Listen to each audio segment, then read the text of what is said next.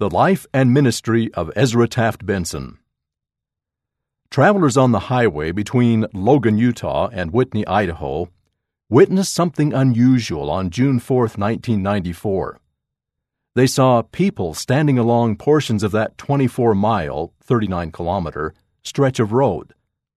The next day, Elder Robert D. Hales of the Quorum of the Twelve Apostles explained why people had gathered there they had been waiting for a funeral cortege, transporting the body of President Ezra Taft Benson to the cemetery in his hometown after funeral services in Salt Lake City, Utah.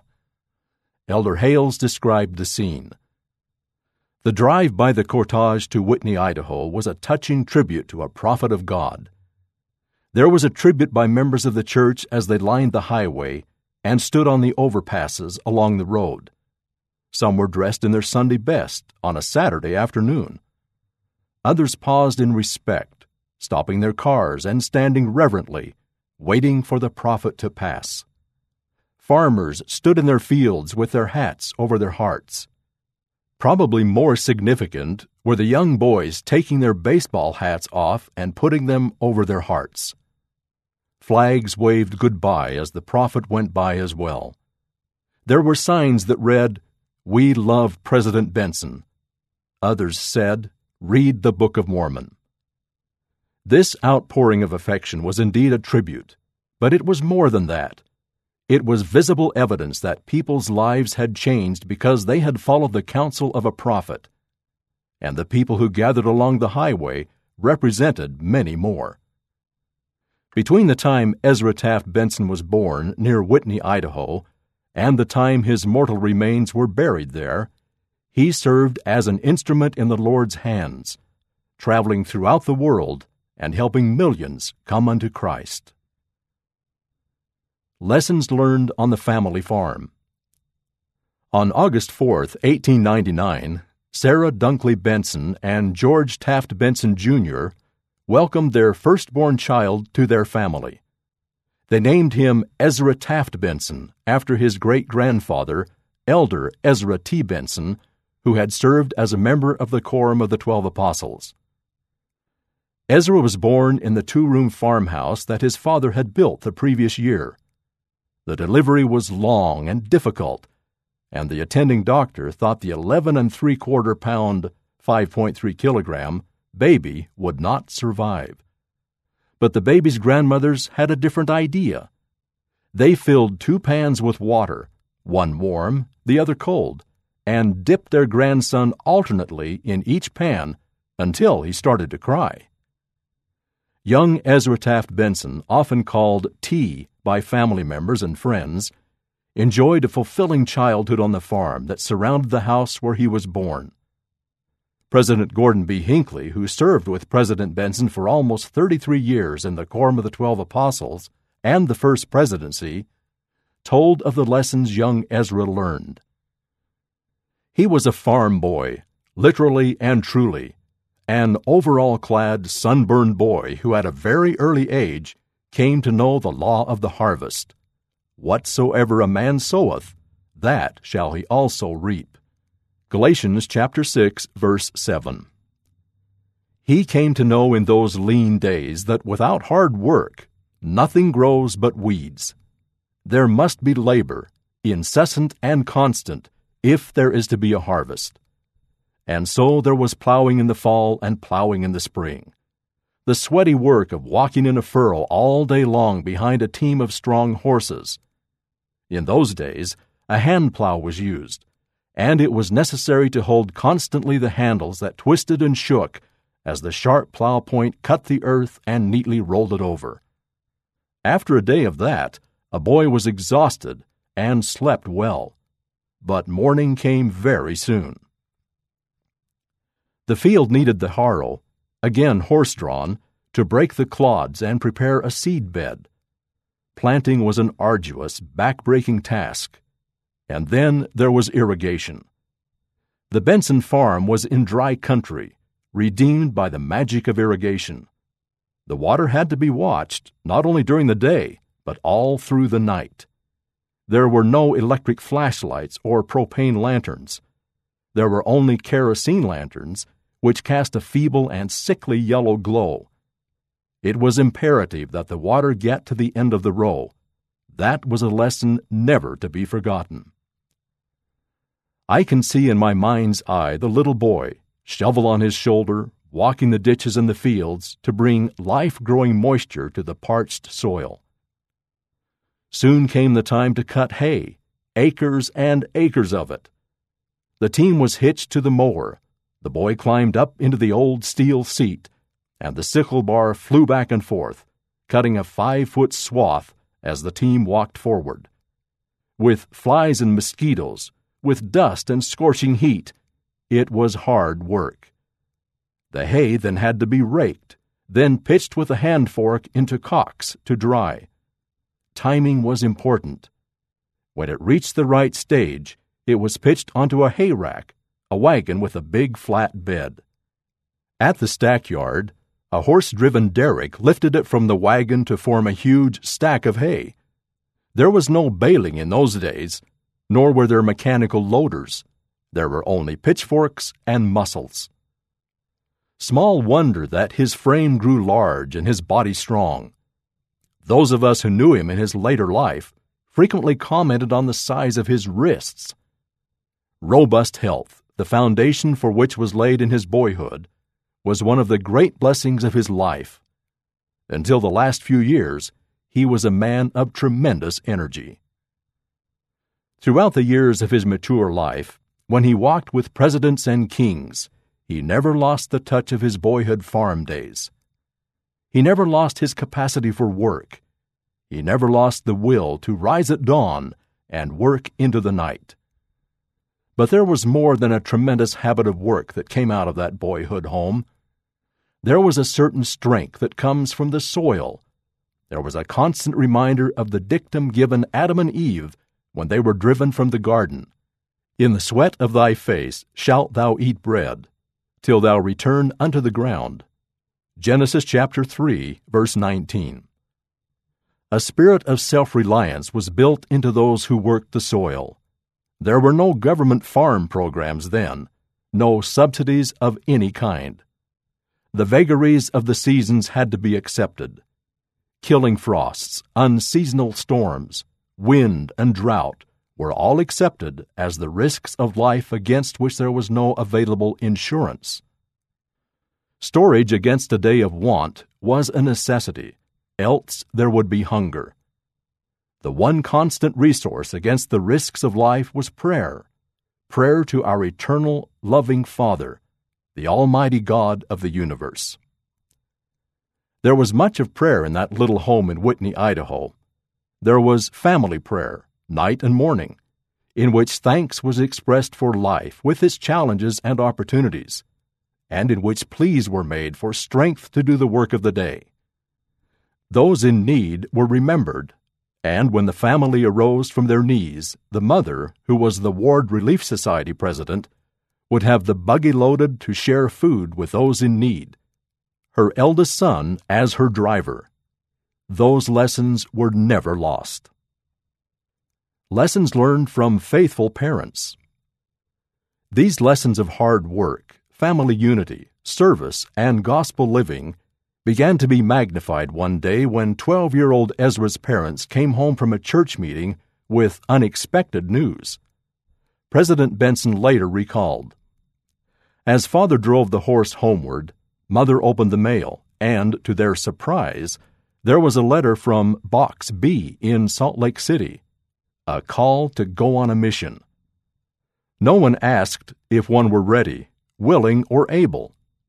The bishop was supposed to know, and the bishop was grandfather George T. Benson, my father's father. As father and mother drove into the yard, they were both crying, something we had never seen in our family.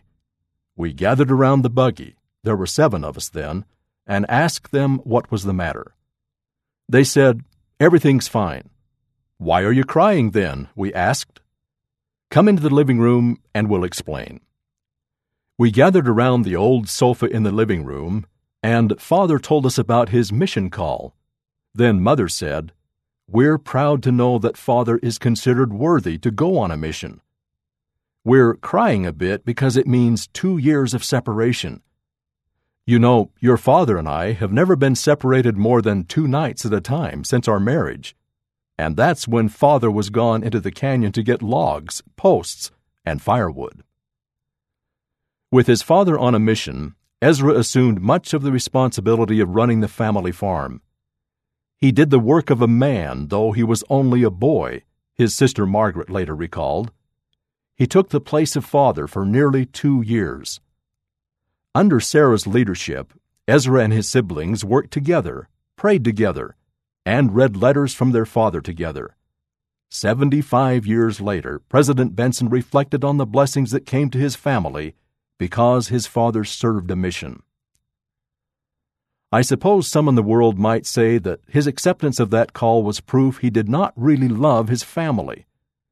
To leave seven children and an expectant wife at home alone for two years, how could that be true love? But my father knew a greater vision of love. He knew that all things shall work together for good to them that love God. Romans chapter 8 verse 28. He knew that the best thing he could do for his family was to obey God. While we missed him greatly during those years, and while his absence brought many challenges to our family, his acceptance proved to be a gift of charity. Father went on his mission, leaving mother at home with seven children. The eighth was born four months after he arrived in the field. But there came into that home a spirit of missionary work that never left it. It was not without some sacrifice. Father had to sell our old dry farm in order to finance his mission. He had to move a married couple into part of our home to take care of the row crops. And he left his sons and wife the responsibility for the hayland, the pasture land, and a small herd of dairy cows. Father's letters were indeed a blessing to our family. To us children, they seemed to come from halfway around the world but they were only from Springfield, Massachusetts, and Chicago, Illinois, and Cedar Rapids and Marshalltown, Iowa. Yes, there came into our home, as a result of Father's mission, a spirit of missionary work that never left it. Later, the family grew to 11 children, seven sons and four daughters. All seven sons filled missions, some of them two or three missions. Later, Two daughters and their husbands filled full time missions. The two other sisters, both widows, one the mother of eight and the other the mother of ten, served as missionary companions in Birmingham, England. It is a legacy that still continues to bless the Benson family, even into the third and fourth generations. Was not this truly a gift of love? Church service as a young man. Inspired by his parents' example and motivated by his own desire to help build the Lord's kingdom on the earth, Ezra Taft Benson enthusiastically accepted calls to serve. When he was 19 years old, his bishop, who was also his grandfather, asked him to serve as one of the adult leaders for 24 young men in the ward. The young men participated in Boy Scouts of America, and Ezra served as an assistant scoutmaster. In this calling, one of Ezra's many responsibilities was to help the young men sing in a choir.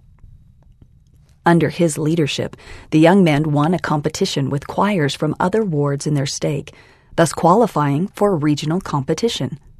To help motivate them to practice and sing their best, Ezra promised them that if they won the regional competition, he would take them on a 35 mile, 56 kilometer hike over the mountains to a lake. The plan worked. The young men from Whitney won. We began planning our hike, President Benson recounted, and during the meeting, one little 12 year old raised his hand and very formally said, I would like to make a motion. I said, All right, what? He said, I'd like to make a motion so we will not be bothered with combs and brushes on this trip, that we all clip our hair off Eventually, all the young men agreed to get short haircuts in preparation for their hike. They became more enthusiastic about the idea when one of them suggested that the scoutmasters cut their hair as well. President Benson continued. Two scoutmasters took their places in the barber's chair, while the barber very gleefully went over each head with the clippers. As he neared the end of the job, he said, Now, if you fellows would let me shave your heads, I would do it for nothing. And so we started on that hike 24 boys with heads clipped, and two scoutmasters with heads shaven. Reflecting on his experiences with the young men in his ward, President Benson said, One of the joys of working with boys is the fact that you do get your pay as you go along. You have an opportunity to observe the results of your leadership daily as you work with them through the years and watch them grow into stalwart manhood, accepting eagerly its challenges and responsibilities. Such satisfaction cannot be purchased at any price. It must be earned through service and devotion. What a glorious thing it is to have even a small part in helping to build boys into men, real men. President Benson never forgot those young men, and he made efforts to keep in touch with them.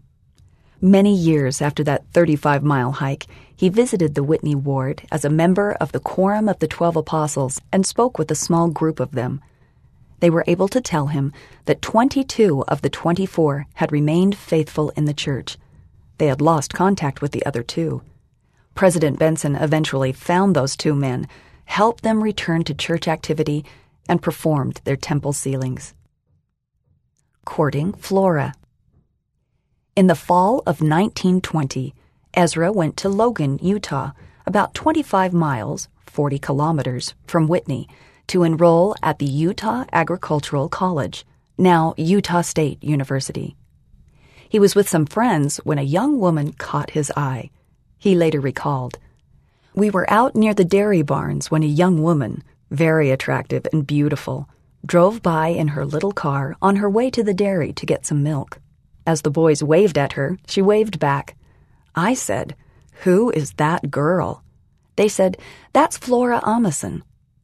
I told them, you know, I've just had the impression I'm going to marry her. Ezra's friends laughed at his declaration, saying, She's too popular for a farm boy. But he was undeterred. That makes it all the more interesting, he replied.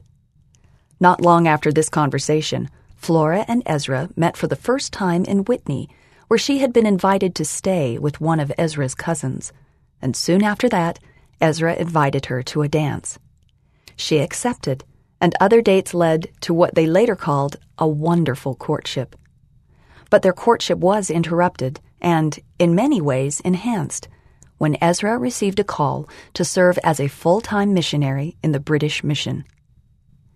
In preparation for Ezra's mission, he and Flora talked about their relationship. They wanted their friendship to continue, but they also recognized the need for Ezra to be a devoted missionary.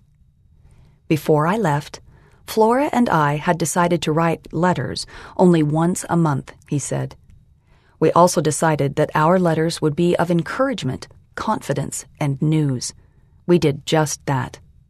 Two missionaries. The British mission, which had been such a fruitful field for early Latter day Saint missionaries, was different for Elder Benson and his companions. Antagonists in the British Isles, including some clergy, had stirred up widespread hatred toward Latter day Saints, publishing anti Mormon articles, novels, plays, and movies.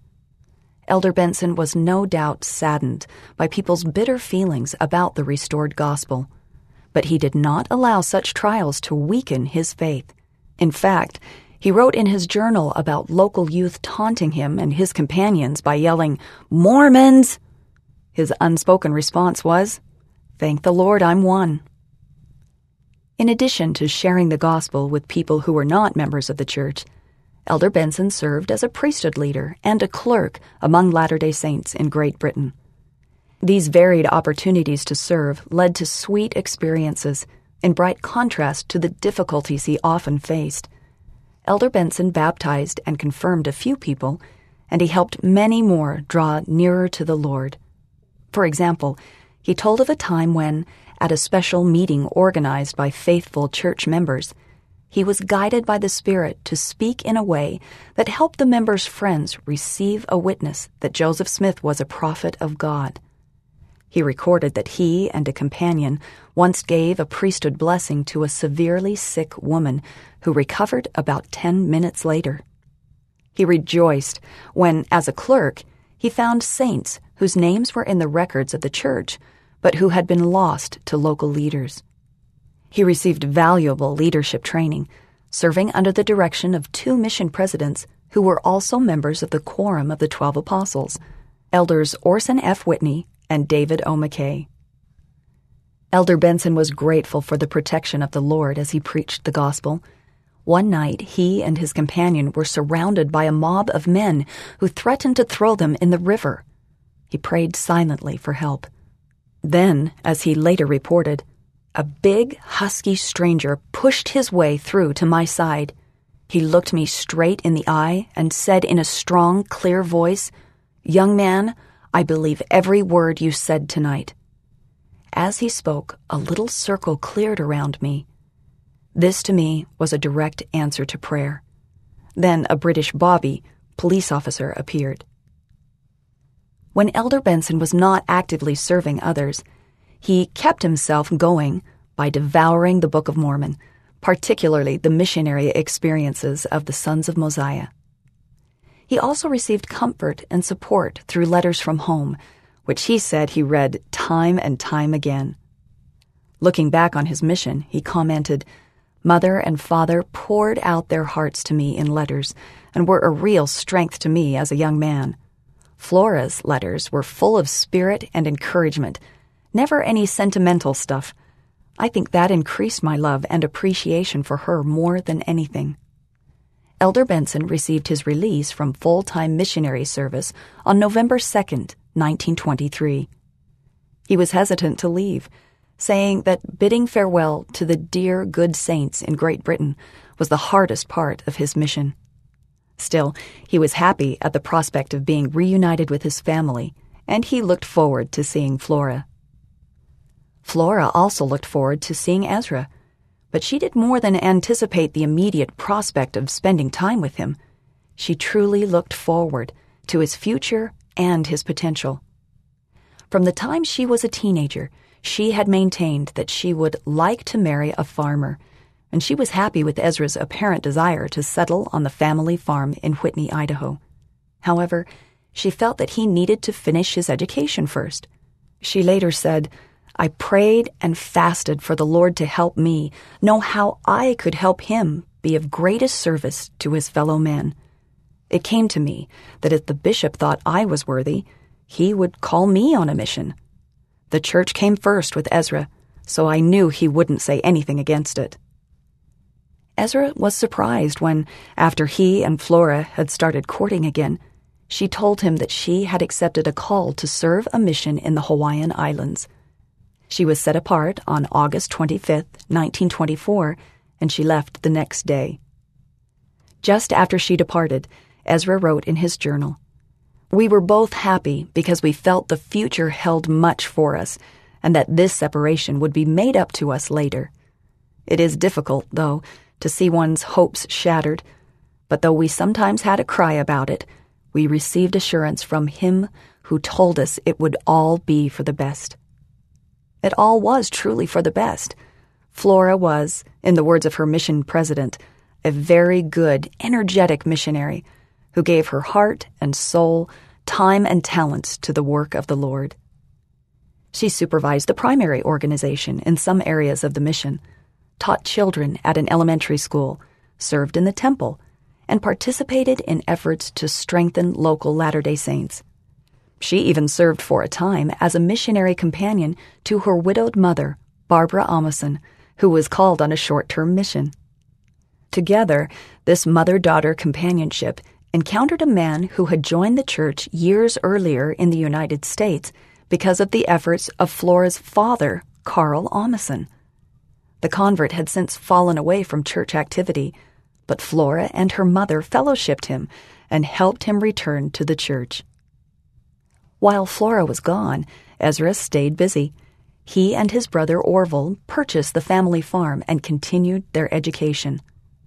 For a time, Ezra attended Brigham Young University in Provo, Utah, while Orville stayed in Whitney to take care of the farm. They agreed that after Ezra finished school, he would return to the farm while Orville served a mission and completed his schooling. Determined to finish quickly at BYU, Ezra pursued an ambitious class schedule. He also participated in social functions at the university, including dances, parties, and dramatic productions. Although Ezra was voted BYU's most popular man during his last year of school, no one was able to steal his attention from Flora. He later said that when she completed her mission in June 1926, he was anxious to see her, although he insisted that he had not been waiting for her to come back. He graduated with honors just a few months before she returned. Beginning life together. One month after Flora returned from her mission, she and Ezra announced their engagement. Some people continued to question Flora's judgment. They did not understand why someone so accomplished, wealthy, and popular would settle for a farm boy. But she continued to say that she had always wanted to marry a farmer. Ezra was practical, sensible, and solid, she said. And, she observed, he was sweet to his parents, and I knew if he respected them, he'd respect me. She recognized that he was a diamond in the rough, and she said, I am going to do all within my power to help him be known and felt for good, not only in this little community, but for the entire world to know him. Flora and Ezra were sealed on September 10, 1926, in the Salt Lake Temple by Elder Orson F. Whitney of the Quorum of the Twelve Apostles. The only festivity after the wedding was a breakfast for family and friends. After the breakfast, the new couple left immediately in their Model T Ford pickup truck for Ames, Iowa, where Ezra had been accepted into a Master of Science program in agricultural economics at the Iowa State College of Agriculture and Mechanical Arts, now the Iowa State University of Science and Technology. Much of their trip was over dirt roads and through sparsely inhabited country. Along the way, they spent eight nights in a leaky tent. When they arrived in Ames, they rented an apartment one block from the college campus. The apartment was small, and the Bensons shared the space with a large family of cockroaches but Ezra said that it soon looked like the coziest little cottage one could ever imagine. Ezra again dedicated himself to his education. Less than a year later, after countless hours of study, lectures, and writing, he graduated with a master's degree. The couple, now expecting their first baby, returned to the Benson farm in Whitney. Balancing professional opportunities and church callings. When the Bensons returned to Whitney, Ezra engaged himself fully in the day to day operations of the farm, which included milking cows, raising hogs and chickens, and growing sugar beets, grain, alfalfa, and other crops. Orville was called to serve a full time mission in Denmark. Less than two years later, local government leaders offered Ezra a job as the county agricultural agent. With Flora's encouragement, Ezra accepted the position, even though it meant leaving the farm and moving to the nearby city of Preston. He hired a local farmer to run the farm until Orville returned. Ezra's new responsibilities included counseling local farmers on issues affecting their productivity. More than anything, he felt that the farmers needed better marketing skills, something that became increasingly important after the onset of the Great Depression and something that he, with his education in agricultural economics, was positioned to provide.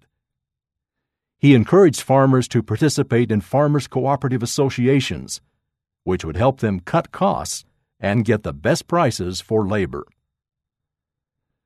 Ezra's abilities as an agricultural leader generated other employment opportunities. From 1930 to 1939, he worked as an agricultural economist and specialist with the University of Idaho Extension Division in Boise, the Idaho state capital. Those responsibilities were interrupted between August 1936 and June 1937 when the Bensons moved to California so Ezra could study agricultural economics at the University of California at Berkeley.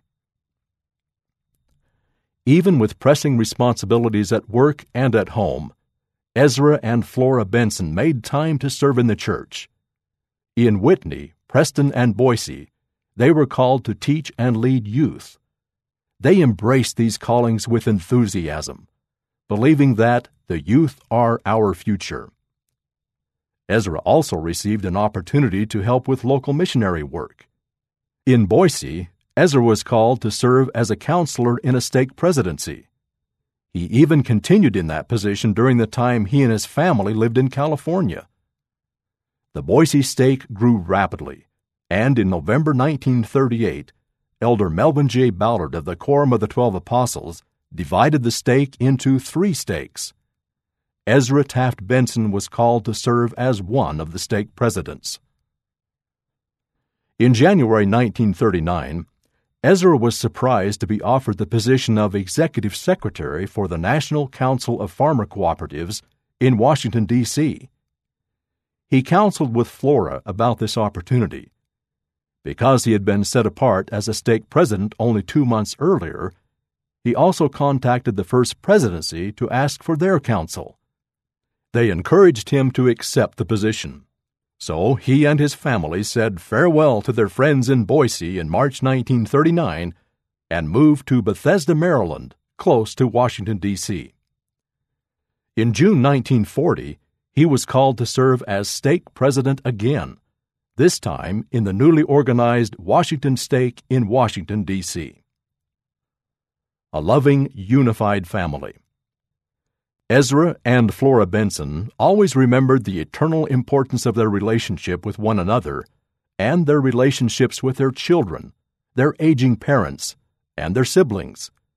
Their emphasis on maintaining a unified family was more than a sense of duty. They genuinely loved each other, and they wanted to be together in this life and throughout the eternities. Ezra's many responsibilities in church callings and professional assignments often took him away from home. Sometimes the expressions of the young children emphasized this fact. For example, as he left for a church meeting one Sunday, daughter Barbara said, Goodbye, Daddy, and come back again and visit us sometime. It was a challenge for Flora to raise their six children with her husband gone so frequently and she occasionally admitted to feeling lonesome and just a bit discouraged. Still, through it all, she cherished her roles as a wife and mother, and she was pleased with her husband's dedication to the Lord and the family. In a letter to Ezra, she wrote, As usual, the days seem like months since you left. But if all men loved and lived their religion as you do, there would be very little sorrow and suffering. You're always so devoted to your family and ready at all times to give help to others in need. Ezra showed this devotion whenever he was home. He took time to laugh and play with his six children, to listen to them, to ask for their opinions about important issues, to teach the gospel, to help with household chores, and to spend time with each of them individually. The children found comfort and strength in their parents' unified love for them. Because family was so important to Ezra Taft Benson, this book contains two chapters of his teachings on the subject. Those chapters, titled Marriage and Family Ordained of God and The Sacred Callings of Fathers and Mothers, include reminiscences from the Benson children about the loving home of their childhood. The Call to the Apostleship. In the summer of 1943, Ezra left Maryland with his son Reed to tour several farming cooperatives in California as part of his responsibilities with the National Council of Farmer Cooperatives. He also planned to meet with church leaders in Salt Lake City and visit family members in Idaho. On July 26th, after having accomplished the objectives of their trip, they returned to Salt Lake City before departing for home. They learned that President David O. McKay, with whom Ezra had met less than two weeks earlier, had been searching for him. Ezra called President McKay, who told him that President Heber J. Grant, then president of the church, wanted to meet with him. Ezra and Reed were driven to President Grant's summer home a few minutes away from downtown Salt Lake City. When they arrived, Ezra was immediately shown into President Grant's bedroom, where the aged prophet was resting.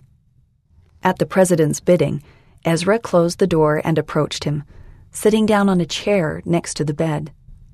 President Grant took Ezra's right hand in both of his and, with tears filling his eyes, said simply, Brother Benson, with all my heart, I congratulate you and pray God's blessing to attend you. You have been chosen as the youngest member of the Council of the Twelve Apostles. In his journal, Ezra recounted the experience. The announcement seemed unbelievable and overwhelming. For several minutes, I could only say, Oh, President Grant, that can't be, which I must have repeated several times before I was able to collect my thoughts enough to realize what had happened. He held my hand for a long time as we both shed tears. For over an hour we were alone together, much of the time with our hands clasped warmly together. Though he was feeble, his mind was clear and alert, and I was deeply impressed with his sweet, kindly, humble spirit as he seemed to look into my soul. I felt so utterly weak and unworthy that his words of comfort and reassurance which followed were doubly appreciated. Among other things, he stated, The Lord has a way of magnifying men who are called to positions of leadership. When, in my weakness, I was able to state that I loved the church, he said, We know that, and the Lord wants men who will give everything for his work. After this interview, Ezra and Reed were driven to President McKay's home. On the way, Ezra did not share anything about his experience with President Grant, and Reed did not ask. When they arrived at the McKay home, President McKay told Reed what had transpired. Then Ezra and Reed embraced. Ezra was restless that night as he and Reed began their train trip home. The next day, he called Flora and told her about his call to the apostleship.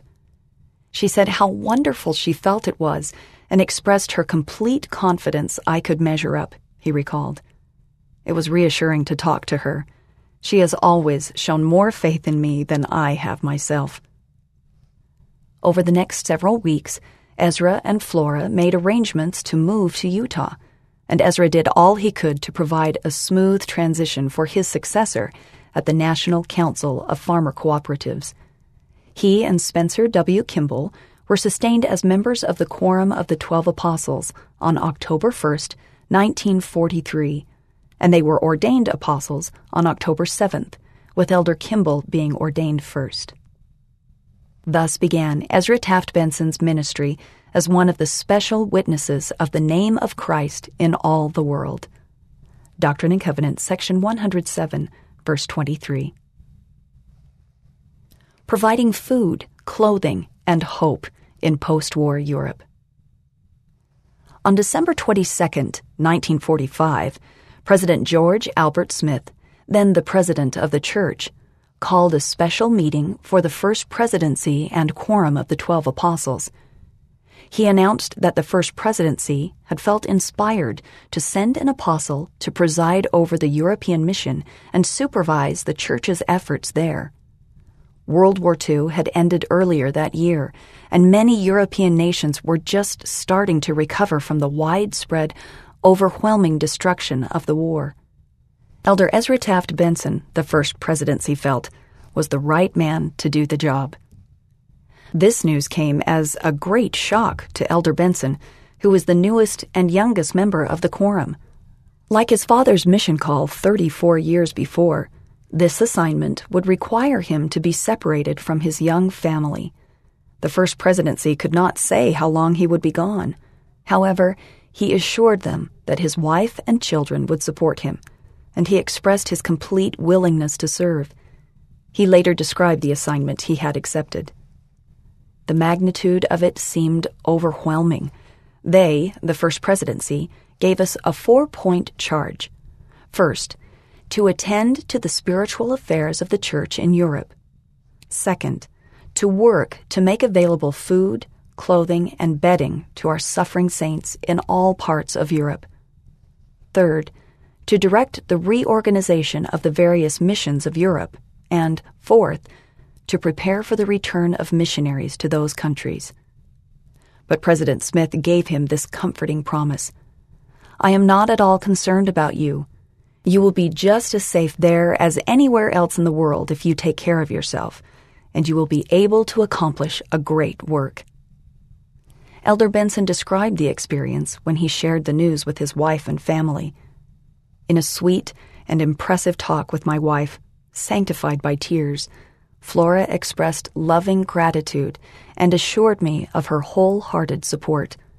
At dinner, I told the children, who were surprised, interested, and fully loyal. When Elder Benson and his companion, Frederick W. Babbel, arrived in Europe, they were saddened by the sickness, poverty, and devastation they saw all around them. For example, in a letter to Flora, Elder Benson told of mothers who were grateful to receive a gift of soap, needles and thread, and an orange. They had not seen such things for years. Elder Benson could see that, with the meager rations they had been given in the past, they had starved themselves to try and give more to their children in true mother spirit. He told of church meetings in bombed out buildings and in almost total darkness. He told of refugees poor, unwanted souls, driven from their once happy homes to destinations unknown. He also told of miracles amid the grim results of war. One miracle was evident in the lives of Latter day Saints throughout Europe. On the way there, Elder Benson wondered how the saints would receive him. Would their hearts be filled with bitterness? Would there be hatred there? Would they have soured on the church? He was inspired by what he found. As I looked into their upturned faces, pale, thin, many of these saints dressed in rags, some of them barefooted, I could see the light of faith in their eyes as they bore testimony to the divinity of this great latter day work and expressed their gratitude for the blessings of the Lord. We found that our members had carried on in a marvelous way. Their faith was strong, their devotion greater, and their loyalty unsurpassed. We found very little, if any, bitterness or despair. There was a spirit of fellowship and brotherhood which had extended from one mission to the other. And as we traveled, the saints asked us to take their greetings to their brothers and sisters in other countries, although their nations had been at war only a few months before. Even the refugees sang the songs of Zion with fervor and knelt together in prayer night and morning and bore testimony regarding the blessings of the gospel. Another miracle was the strength of the church's welfare program. This effort, which had begun 10 years earlier, saved the lives of many Latter day Saints in Europe. The saints were blessed because they had embraced the principle of welfare themselves. They helped one another in their need, sharing food, clothing, and other supplies, and they even planted gardens in bombed out buildings. They were also blessed because Latter day Saints from other parts of the world donated goods to help them, approximately 2,000 tons of supplies.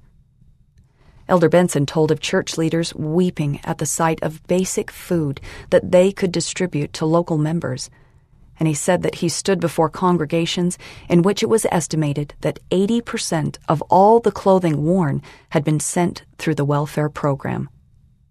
In a general conference address he delivered soon after returning home, he said, My brethren and sisters, do you need any further evidence of the need for this program and the inspiration back of it? I tell you, God is directing this program. It is inspired. Elder Benson, and Brother Babbel experienced another recurring miracle as the Lord opened the way for them to travel among the war torn nations in Europe. Time and time again, Elder Benson asked military officers for permission to enter certain regions to meet with the saints and distribute goods. Time and time again, he received basically the same response from those leaders and others. Don't you realize there has been a war here? No civilian travelers are permitted to enter. And time and time again, after he looked those leaders in the eyes and calmly explained his mission, he and Brother Babbel were permitted to travel about and accomplish what the Lord had sent them to do. After about 11 months, Elder Benson was replaced by Elder Alma Sonne, an assistant to the Twelve, who served in Europe with his wife Leona. Brother Babbel remained to assist the Sonnes. From the time Elder Benson left Salt Lake City on January 29, 1946, to the time he returned on December 13, 1946, he traveled a total of 61,236 miles, 98,550 kilometers. Elder Benson felt the mission had been a success, but he was quick to say, I know the source of the success which attended our labors. Never at any time have I felt it would be possible for me or my associates to accomplish the mission to which we were assigned without the directing power of the Almighty. The success of the mission could be seen in the strength of the Church in European nations, newly organized and growing. Success could also be seen in the lives of individual saints, individuals like a man who once approached President Thomas S. Monson many years later at a meeting in Zwickau, Germany. He asked President Monson to extend greetings to Ezra Taft Benson. Then he exclaimed, he saved my life. He gave me food to eat and clothing to wear. He gave me hope. God bless him.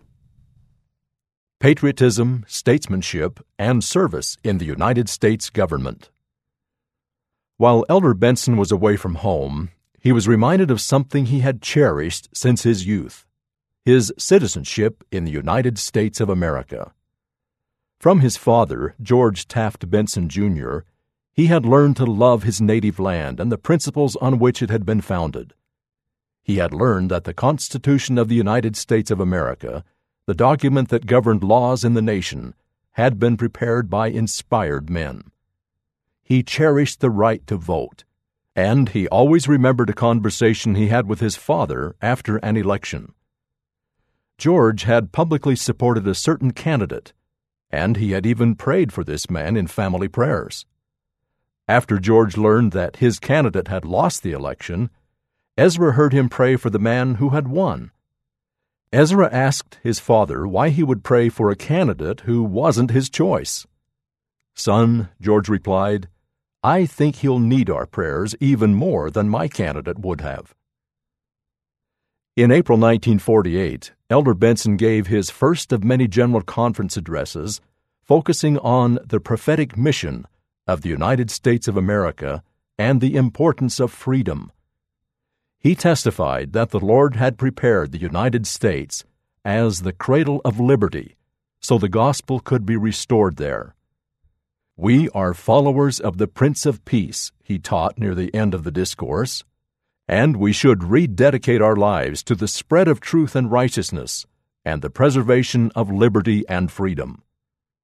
In subsequent discourses, he spoke of the United States of America as the Lord's base of operations in these latter days.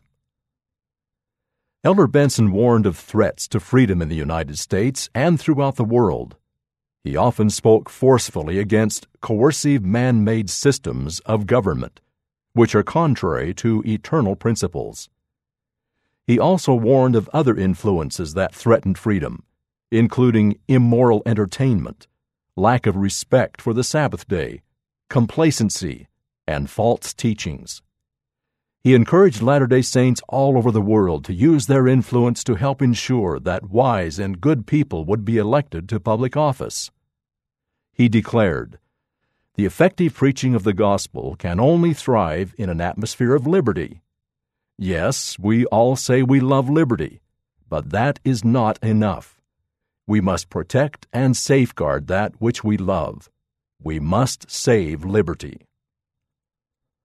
On November 24, 1952, Elder Benson's strong words of patriotism were tested as he received an invitation to serve his country. He had traveled to New York City at the invitation of Dwight D. Eisenhower, who had just been elected President of the United States. President elect Eisenhower was considering Elder Benson to serve on his cabinet.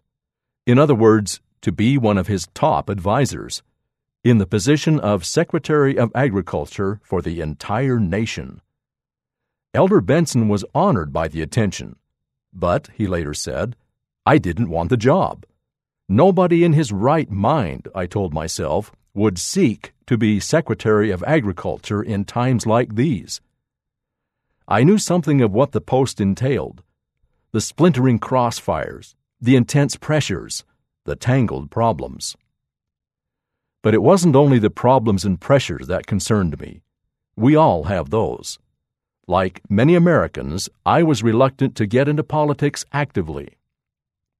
Sure, I wanted to see men of high ideals and good character elected and appointed to run the government, but that was vastly different from plunging in myself. Most of all, however, I was more than satisfied with the work I was already doing as one of the Council of the Twelve. I neither desired nor intended to make a change. Before going to meet President elect Eisenhower, Elder Benson had sought counsel from President David O. McKay, the president of the church at the time. President McKay had told him, Brother Benson, my mind is clear in the matter. If the opportunity comes in the proper spirit, I think you should accept. This direct counsel, combined with Elder Benson's foundational desire to fight effectively for his beliefs as an American, caused what he called an internal debate. When Mr. Eisenhower and Elder Benson met for the first time, it did not take long for the President elect to offer Elder Benson the position of Secretary of Agriculture. Elder Benson immediately listed reasons why he might not be the right man for the job. But President elect Eisenhower did not back down. He said, We've got a job to do. I didn't want to be president, frankly, when the pressure started. But you can't refuse to serve America. I want you on my team, and you can't say no. That did it, recalled Elder Benson. The conditions of President McKay's counsel had been met. Even though I felt I had already received from my church what in my eyes was a greater honor than government could bestow, and I told him so, I accepted the responsibility of becoming Secretary of Agriculture to serve for not less than two years, if he wanted me that long. Immediately after accepting the position, Elder Benson accompanied President elect Eisenhower to a news conference where his appointment was announced to the nation. As soon as the conference was over, he returned to his hotel. He called Flora and told her that President elect Eisenhower had asked him to serve and that he had accepted the invitation. She replied, I knew he would, and I knew you'd accept. He explained, It will mean a terrible responsibility and a great many problems for both of us. I know, she said, but it seems to be God's will. As Elder Benson had expected, his administration as Secretary of Agriculture was a tumultuous experience for him and his family. But he insisted that he was not trying to win a popularity contest, that he simply wanted to serve agriculture and serve America. And he followed this personal pledge. It is good strategy to stand up for the right, even when it is unpopular. Perhaps I should say, especially when it is unpopular. It was fortunate for him that he was not concerned with popularity. While he remained steady and true to his convictions, his popularity among politicians and citizens fluctuated drastically. At times, people wanted him ousted from his position as Secretary of Agriculture. At other times, people suggested that he would be a good choice for Vice President of the United States. Even in his role as a government leader, Elder Benson was open about his Christian ideals, his testimony of the restored gospel, and his devotion to the Church of Jesus Christ of Latter day Saints. Whenever he conducted a meeting with his associates in the Department of Agriculture, the meeting began with a prayer. He sent President Eisenhower passages from the Book of Mormon that prophesied of the destiny of the United States of America and the president later said that he had read them with the greatest of interest. He gave copies of the Book of Mormon to many other world leaders as well. In 1954, Edward R. Murrow, a prominent television news reporter in the United States, asked Elder Benson for permission to feature the Benson family on a Friday night program called Person to Person. Elder and Sister Benson declined at first, but they later consented after listening to their son Reed, who saw the invitation as a great missionary opportunity. On September 24, 1954, people all over the nation watched a live, unrehearsed family home evening in the Benson home. Mr. Murrow received more fan mail as a result of that program than he had received for any other. People from all over the country and from varied religious backgrounds wrote to thank the Bensons for their shining example. Elder Benson served as Secretary of Agriculture for eight years, the entire time President Eisenhower led the United States. President McKay said that Elder Benson's work would stand for all time as a credit to the church and the nation. Elder Benson looked back on those years in the national spotlight and said, I love this great land. It has been an honor to serve. He also commented, If I had it to do over again, I would follow very much the same course. Looking ahead to his continuing ministry as an apostle, he said, now I devote my time to the only thing I love better than agriculture. Although Elder Benson's government service came to an end in 1961, his love for his country and the principle of freedom continued. In many of his general conference addresses, he focused on these topics. He referred to the United States of America as a land I love with all my heart. He also said, I cherish patriotism and love of country in all lands. As he counseled all Latter day Saints to love their countries, he taught, Patriotism is more than flag waving and brave words. It is how we respond to public issues. Let us rededicate ourselves as patriots in the truest sense. Unlike the political opportunist, the true statesman values principle above popularity and works to create popularity for those political principles which are wise and just. A special witness of the name of Christ. As an apostle of the Lord Jesus Christ, Elder Ezra Taft Benson obeyed the command to go into all the world and preach the gospel to every creature.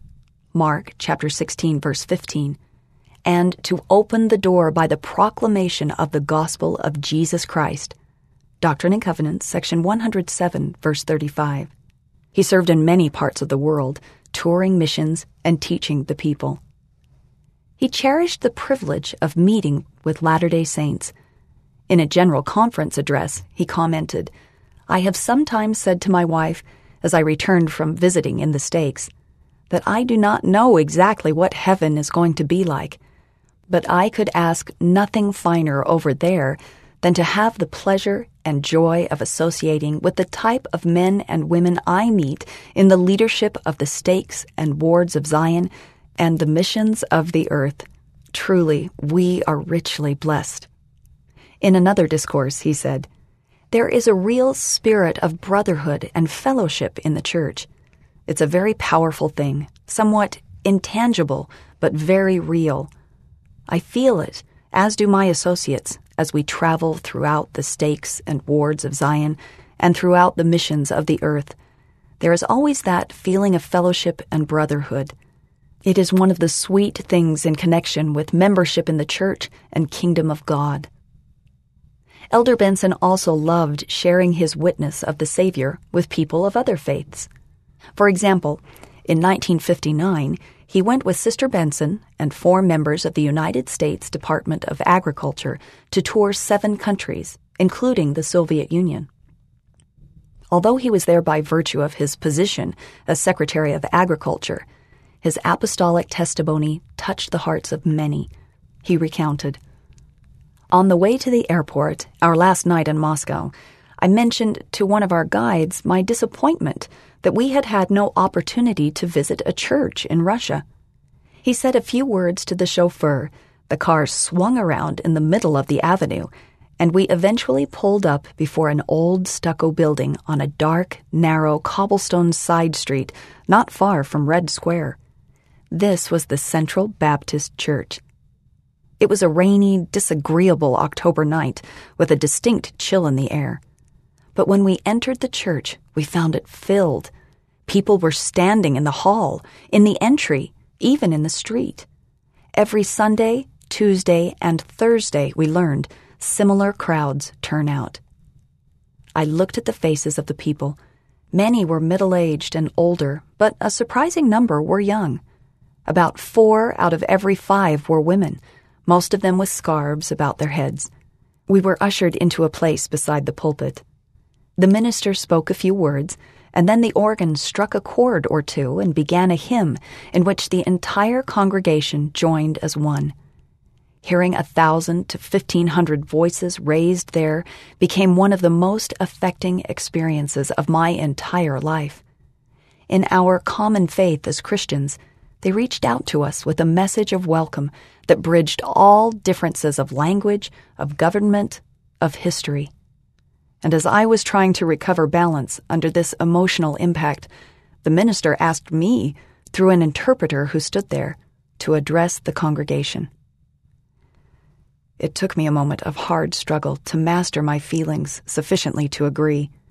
Then I said, in part, It was very kind of you to ask me to greet you.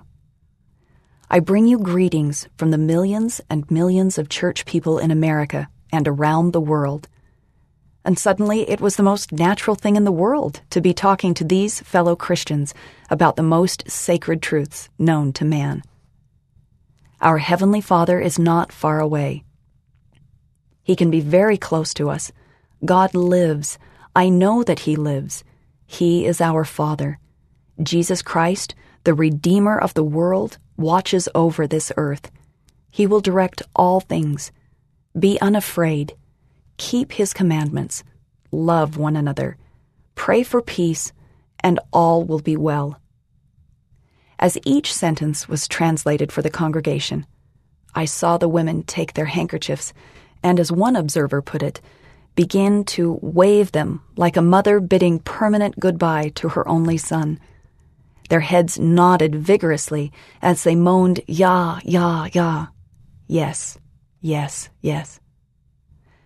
Then I noticed for the first time that even the gallery was filled, and many persons were standing against the walls. I looked down on one old woman before me, head covered by a plain old scarf, a shawl about her shoulders, her aged, wrinkled face serene with faith. I spoke directly to her. This life is only a part of eternity. We lived before we came here as spiritual children of God we will live again after we leave this life. Christ broke the bonds of death and was resurrected. We will all be resurrected. I believe very firmly in prayer. I know it is possible to reach out and tap that unseen power which gives us strength and such an anchor in time of need. With each sentence I uttered, the old head nodded assent. And old, feeble, Wrinkled as she was, that woman was beautiful in her devotion. I don't remember all that I said, but I recall feeling lifted up, inspired by the rapt faces of these men and women who were so steadfastly proving their faith in the God they served and loved.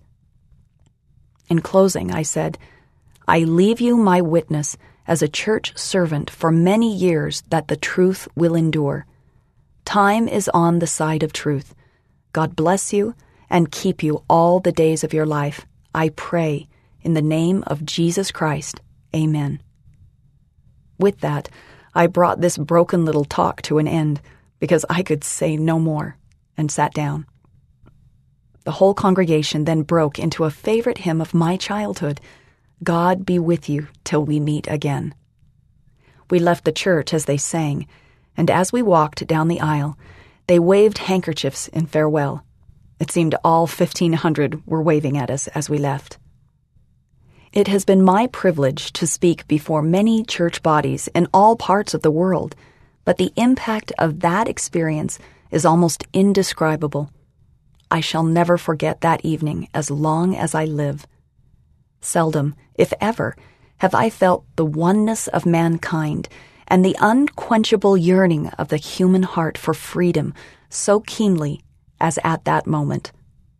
I came home resolved to tell this story often because it shows how the spirit of freedom, the spirit of brotherhood, and the spirit of religion live on and on despite all efforts to destroy them. President of the Quorum of the Twelve Apostles. On December 26, 1973, Elder Benson received the unexpected news that the president of the church, President Harold B. Lee, had died suddenly. With President Lee's passing, the counselors in the First Presidency took their places in the Quorum of the Twelve.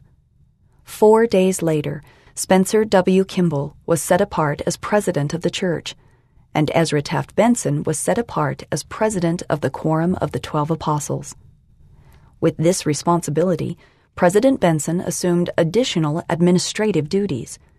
He presided at weekly quorum meetings and coordinated the work of his brethren, including their assignments to preside at stake conferences and mission tours and to call stake patriarchs. He also had some supervisory responsibilities over other general authorities. An administrative staff took care of clerical tasks to help him and his brethren organize the work. In a meeting with the Quorum of the Twelve, President Benson shared his thoughts about serving as their president. I have had a very anxious concern about this great responsibility, not a fearful feeling, because I know we cannot fail in this work, if we do our best. I know the Lord will sustain us, but it gives me great concern to be called to leadership over a body of men such as you, special witnesses of the Lord Jesus Christ. President Benson combined this humility with characteristic boldness and insistence on hard work. He often delegated responsibilities to others so they would have opportunities to serve. He expected the best from those he led, just as he expected the best from himself. But although he was demanding, he was kind. He listened to the views of his brethren, promoting open discussion in quorum meetings. Elders Boyd K. Packer, Russell M. Nelson, and Dallin H. Oaks, who were junior members of the Quorum of the Twelve under his leadership, said that he always encouraged them to share their viewpoints, even if their ideas were different from his. Members of the Quorum of the Twelve learned that President Benson's leadership was based on unchanging principles. For example, he repeatedly said, Remember, brethren, in this work, it is the Spirit that counts. And he had one standard by which he measured all the quorum's decisions. He asked, What is best for the kingdom? Elder Marky Peterson, who served with him in the Quorum of the Twelve, said, The answer to that question has been the deciding factor in every important matter that has come before President Ezra Taft Benson throughout his life. President of the Church President Spencer W. Kimball died on November 5, 1985, after an extended illness. The leadership of the church now rested on the Quorum of the Twelve Apostles, with President Ezra Taft Benson as their president and senior member. Five days later, in a solemn and reverent meeting of the Quorum of the Twelve in the Salt Lake Temple, President Benson was set apart as president of the church he was inspired to ask President Gordon B. Hinckley to serve as his first counselor in the First Presidency, and to ask President Thomas S. Monson to serve as his second counselor. President Benson had known of President Kimball's precarious health, and he had hoped that his friend's physical strength would be renewed. This is a day I have not anticipated, President Benson told a press conference shortly after he had been set apart as president of the church. My wife, Flora, and I have prayed continually that President Kimball's days would be prolonged on this earth, and another miracle performed on his behalf. Now that the Lord has spoken, we will do our best, under His guiding direction, to move the work forward in the earth. In his first general conference as president of the church, President Benson shared what would be his primary emphasis for moving the Lord's work forward. In our day, he declared, the Lord has revealed the need to re emphasize the Book of Mormon. As a member of the Quorum of the Twelve, President Benson had repeatedly preached about the importance of the Book of Mormon. As president of the church, he gave the subject even greater attention. He declared that the whole church was under condemnation because Latter day Saints were not studying the Book of Mormon enough or giving enough heed to its teachings. He said, The Book of Mormon has not been, nor is it yet, the center of our personal study, family teaching, preaching, and missionary work. Of this we must repent. He frequently quoted the prophet Joseph Smith's declaration that people would get nearer to God by abiding by its precepts than by any other book. And he expounded on that promise. There is a power in the book, he said, which will begin to flow into your lives the moment you begin a serious study of the book. He urged Latter day Saints to flood the earth and their lives with the Book of Mormon. Throughout the world, Latter day Saints heeded this counsel from their prophet. As a result, they were strengthened, individually and collectively. President Howard W. Hunter said, Will any generation, including those yet unborn, look back on the administration of President Ezra Taft Benson and not immediately think of his love for the Book of Mormon? Perhaps no president of the church since the prophet Joseph Smith himself has done more to teach the truths of the Book of Mormon, to make it a daily course of study for the entire membership of the church, and to flood the earth with its distribution. Closely tied to President Benson's testimony of the Book of Mormon was his testimony of Jesus Christ. At a time when many people rejected the divinity of the Savior, he asserted that this divinely inspired book is a keystone in bearing witness to the world that Jesus is the Christ. Since his ordination to the apostleship in 1943, President Benson had served diligently as a witness of the Savior's living reality. As president of the church, he testified of Jesus Christ and his atonement with renewed vigor and urgency. He exhorted the saints to be captained by Christ and consumed in Christ, to live a Christ centered life. Speaking of the Savior, he said, With all my soul, I love him. President Benson also taught other topics with urgency and power. He warned of the dangers of pride. He testified of the eternal importance of the family. He taught the principles of faith and repentance and emphasized the need for dedicated missionary work.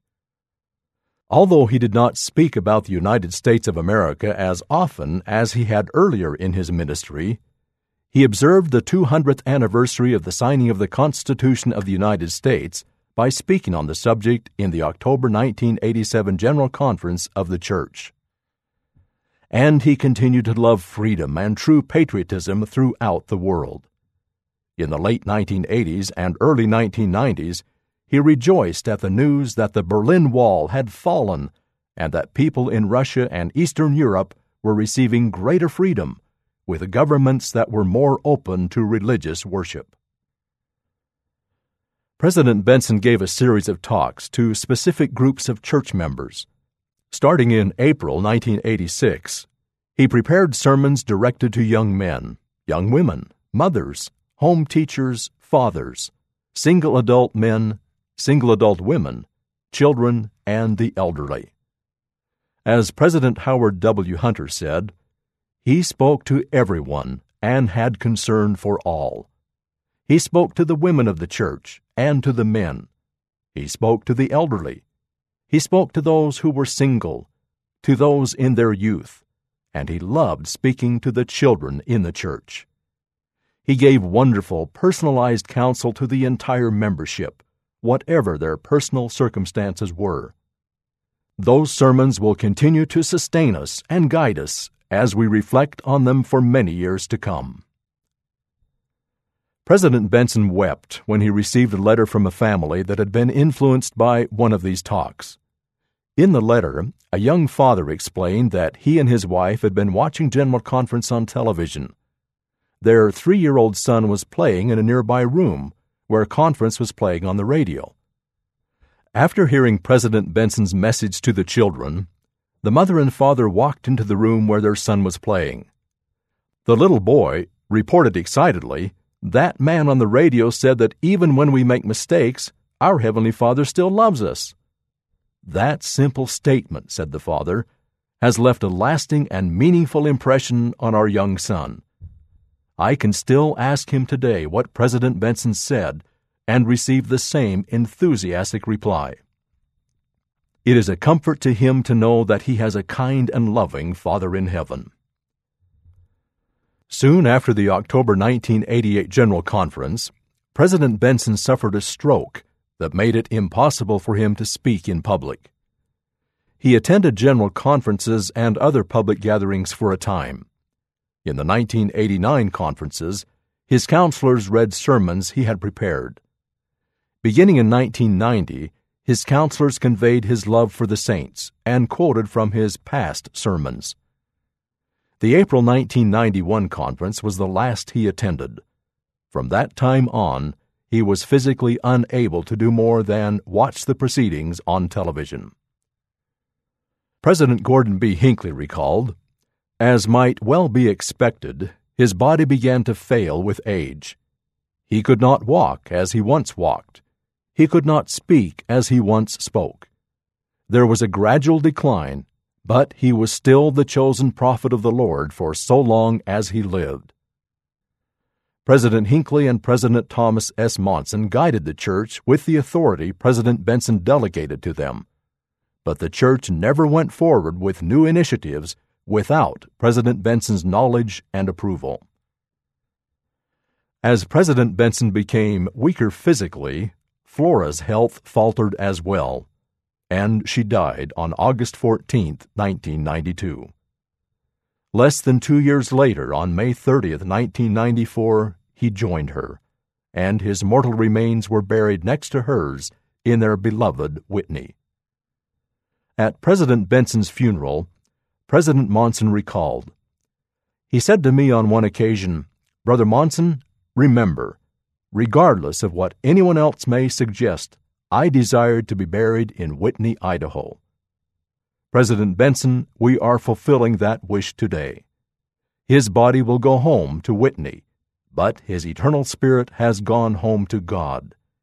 He no doubt is rejoicing with his family, his friends, and his own beloved Flora. The plowboy who became God's prophet has gone home. God bless his memory.